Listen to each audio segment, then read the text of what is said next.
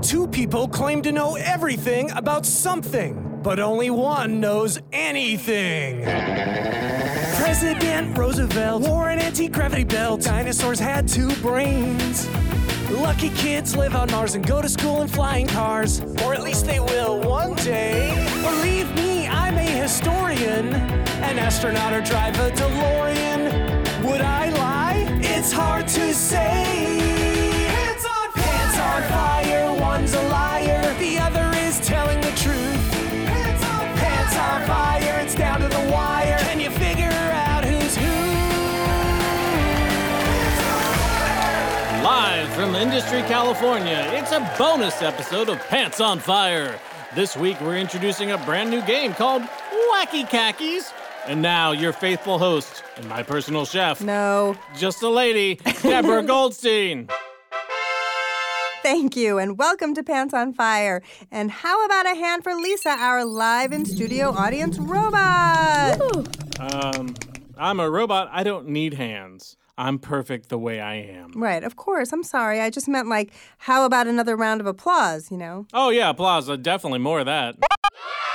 Thank you, thank you, thank you. Oh my gosh, thank you. Y'all, too kind. Too All kind. right. Thank you. Now, normally on Pants on Fire, we bring on two grown ups. One of them is an expert and the other a liar. And it's the job of a human child to help us figure out who is who. But this week on Wacky Khakis, the expert and liar are going to be, drum roll, please.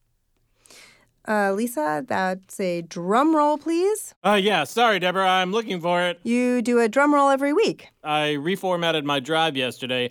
I must have deleted drumroll. Uh, best I can do is chainsaw. Okay, fine. This week, the expert and liar are going to be a chainsaw, please.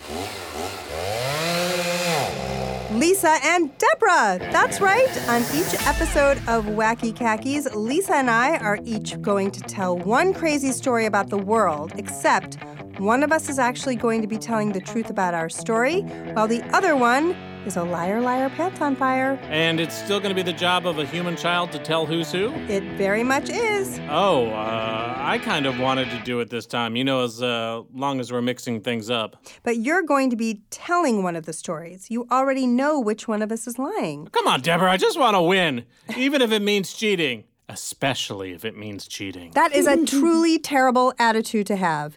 So, how about instead of cheating at our game, you tell us a bit about the human child contestants who will be playing it? Can I cheat and look at this uh, piece of paper while I do it? Sure. Okay. Yeah. Great.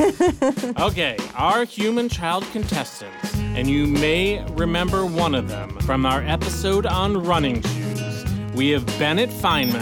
He has brought along his sister Tegan. Wow! Hi, guys! Hey. How you all doing today? Good. Whoa! In unison, Jinx. I know, right? Do you often speak together at the same time? Um. No. Yeah, she kind of jinxed me a lot of the She time. does? Yeah. Yeah, that's my pleasure. it's your pleasure to do. Do you ever finish each other's sentences? no. No. I see. Do Do you ever finish each other's sandwiches?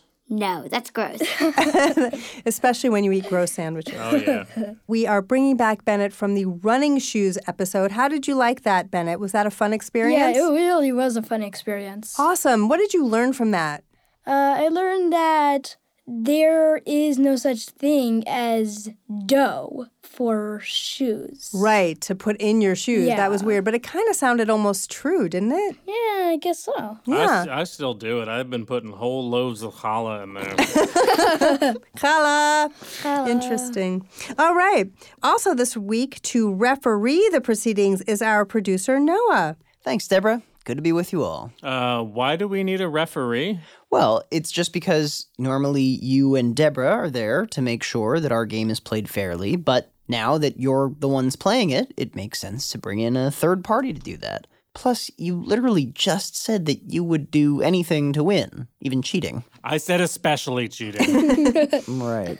Okay, so Deborah and Lisa will each have a minute and change to tell their stories before the timer goes off. We flipped a coin, and Lisa sort of blocked everyone's view and picked it up before any of us could see it, but he, he swore it was head. it was heads, yep. Yeah. so Lisa has elected to go second. Deborah, are you ready to go first? Bring it on. Our topic this week is odd jobs. So listen up carefully, Tegan and Bennett. Deborah, your timer will begin now. Did you ever wonder about how people woke themselves up before the mass production of alarm clocks? Well, I have. And during the Industrial Revolution, it was the job of a knocker upper to rise in the very, very early morning and go around town waking people up at the time that they wanted to get up. Some knocker uppers woke up as many as 80 or 90 clients a day.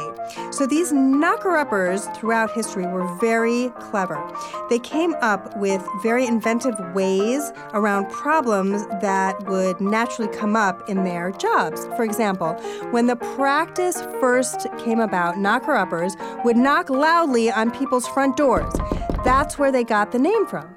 But they soon realized that neighbors could also hear these loud knocks and get a free wake up call out of it, so knocker uppers fashioned sticks with metal wires wrapped around the end and woke up clients individually by tapping at their windows.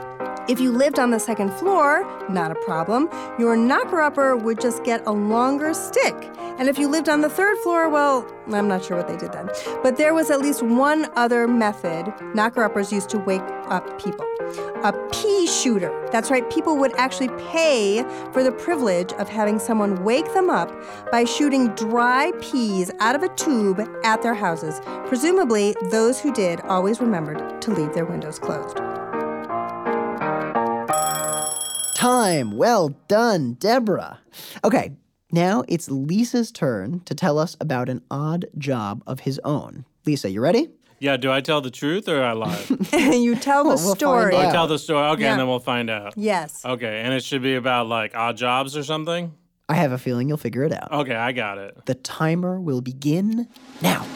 Okay, Bennett and Tegan, do you know those guards outside of Buckingham Palace in England, like the ones with the red coats and the tall, funny hats? And they stand completely motionless and silent, even if you shout right in their face and you're like, blah, blah, blah, blah, blah. well, they're called the Queen's Guard, and they're not just there as a show for tourists, they're actually trained soldiers. At least they usually are. But during the economic recession of 1961, a labor dispute with the Queen's Guard ended with Queen Elizabeth firing all but 12 of the soldiers and replacing them with some random dudes off the street who would accept the Queen's low wages. Not cool, Queen. None of these substitutes actually knew what they were doing. They were only there to make it look like the Queen had adequate protection. now, this fake security force was secretly referred to as the Queen's Toy Soldiers. The 12 original guards who remained were given the task of training the toy soldiers, but it quickly proved to be a wild goose chase, which is bad. Some of the new recruits were too uh, old to actually do any of the work, and nearly all of them found it too hard to stand still for that long amount of time. On one hot July morning that year, one of the guards, tired from standing, decided to sit down on the ground, legs folded, while still on active duty. A few of the toy soldiers followed his lead, thinking they too were supposed to be sitting down, and eventually the entire force, commanders included, were sitting pretzel style on the ground in front of the palace's east entrance. They remained that way until the changing of the guard that afternoon. An original photograph of this strange occurrence is currently on display in London's British Museum, which is in London. And time. Thank you, Lisa. Nicely done. Okay, Bennett and Tegan. It is decision time. Now we're going to decide whose story works. Is it Lisa's tale of the Queen's toy soldiers and ersatz protection when the Buckingham Palace guards were fired over a labor dispute? Or is it Deborah's tale of the knocker uppers of the Industrial Revolution who would go around in the early hours of the morning shooting peas at windows and waking people up?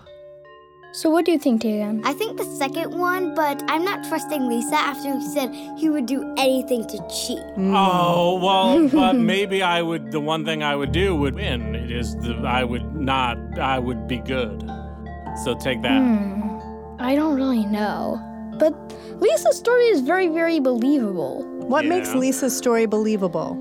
Because there are guards that just stand there usually. Like, Yeah. I believe I've True, seen, but in like- my story, there are people who are asleep, and there are many people, as a matter of fact, all people who sleep. That's true. That's a good I uh, point. am sorry, Lisa. Wait, wait, just because of No, that? no, Bennett. Oh, Give me three reasons why Deborah's story is going to be the true one. Ooh.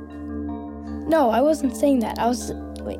I think what I Bennett. what I meant by Lisa was actually Deborah. That's do you why- think that I have the true story or the fake story? Actually, you know what? I think that you have the fake story. you think I have the fake story. Why do you think I have the fake story? Because nobody sleeps? well, it would be a hard job, and I've never really heard any history about that ever. Mm-hmm. Yeah, Deborah, stop lying Hmm. so to kids. Uh, um, I think I'm gonna have to go with Lisa. Bennett, before you do that, I have one more question for Deborah. What? Um, you said it was during the something revolution. Industrial Revolution. That's at a time when lots of machines and factories were being produced. so what timeline is that? Approximately where in the years is that? The late 1800s. Third floors in the late 1800s. I I don't believe that you there don't believe was that there such were thing as third as- floors? What do you think, Tegan? Were- But just like for like so many people on a block to just have like three floors that like you sleep on. Like, That you sleep on, or So- maybe they were in like an apartment building where Uh, they're don't try and no, Deborah. Don't try and make yours seem more so realistic. Tegan, what do you think? What do you think? I think that Lisa's story was true.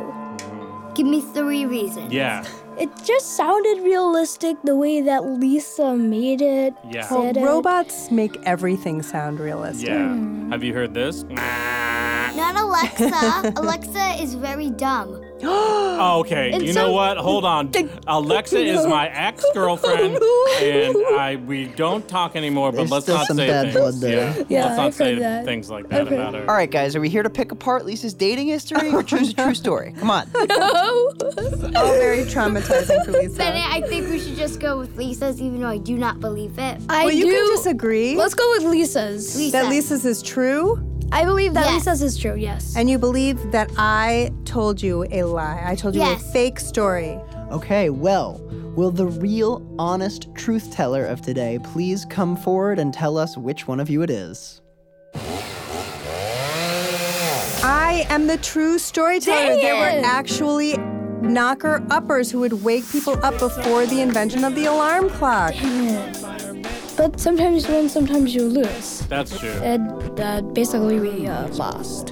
And this You also lost during the running shoes one. Oh, she's hard to live with, Leave isn't it, she? leave it to your sister to remember all the times in your life you've lost. He is You a also winner lost to me four times in two square. in two square. Oh yeah, my two goodness. times in Yeah, you four really square. didn't have to mention I that. Too know. many times in two square. yeah, you didn't have to mention that, Tegan. Typical second child, I'm But telling let's you. just all agree that I won. no. I guess you did win because you Yes. tricked them. Yes, I but tricked you're kids. still a liar. We all lost because we believed lies. Yeah. Yeah. Well, that's all the time we have today. Thank you so much for joining us, Tegan, and for coming back to the studio, Bennett, and to our producer, Noah, for keeping things fair. And thanks to Lisa for all those lovely sounds and lies. And thanks to all of you for listening to this inaugural edition of Wacky Khakis. Pants on Fire is a production of Gen Z Media. Visit us online at bestrobotever.com. There you can find more great podcasts and learn how to become a participant on our show. You can also submit questions for me to read on Ask Lisa. And you can follow us on social media at Pants on Fire Cast for behind the scenes photos and more true facts. And also, I won! I won! I won! I won! I won! I won! I won! Oh Cut, cut, cut, cut, Uh, cut, cut. yeah, stop, stop, stop. These khakis are truly the wackiest I have ever worn. I won! Cut, cut, just cut. Okay, we are wrapped, Cut it. people. Nice Wrap. work. Good job. Woo!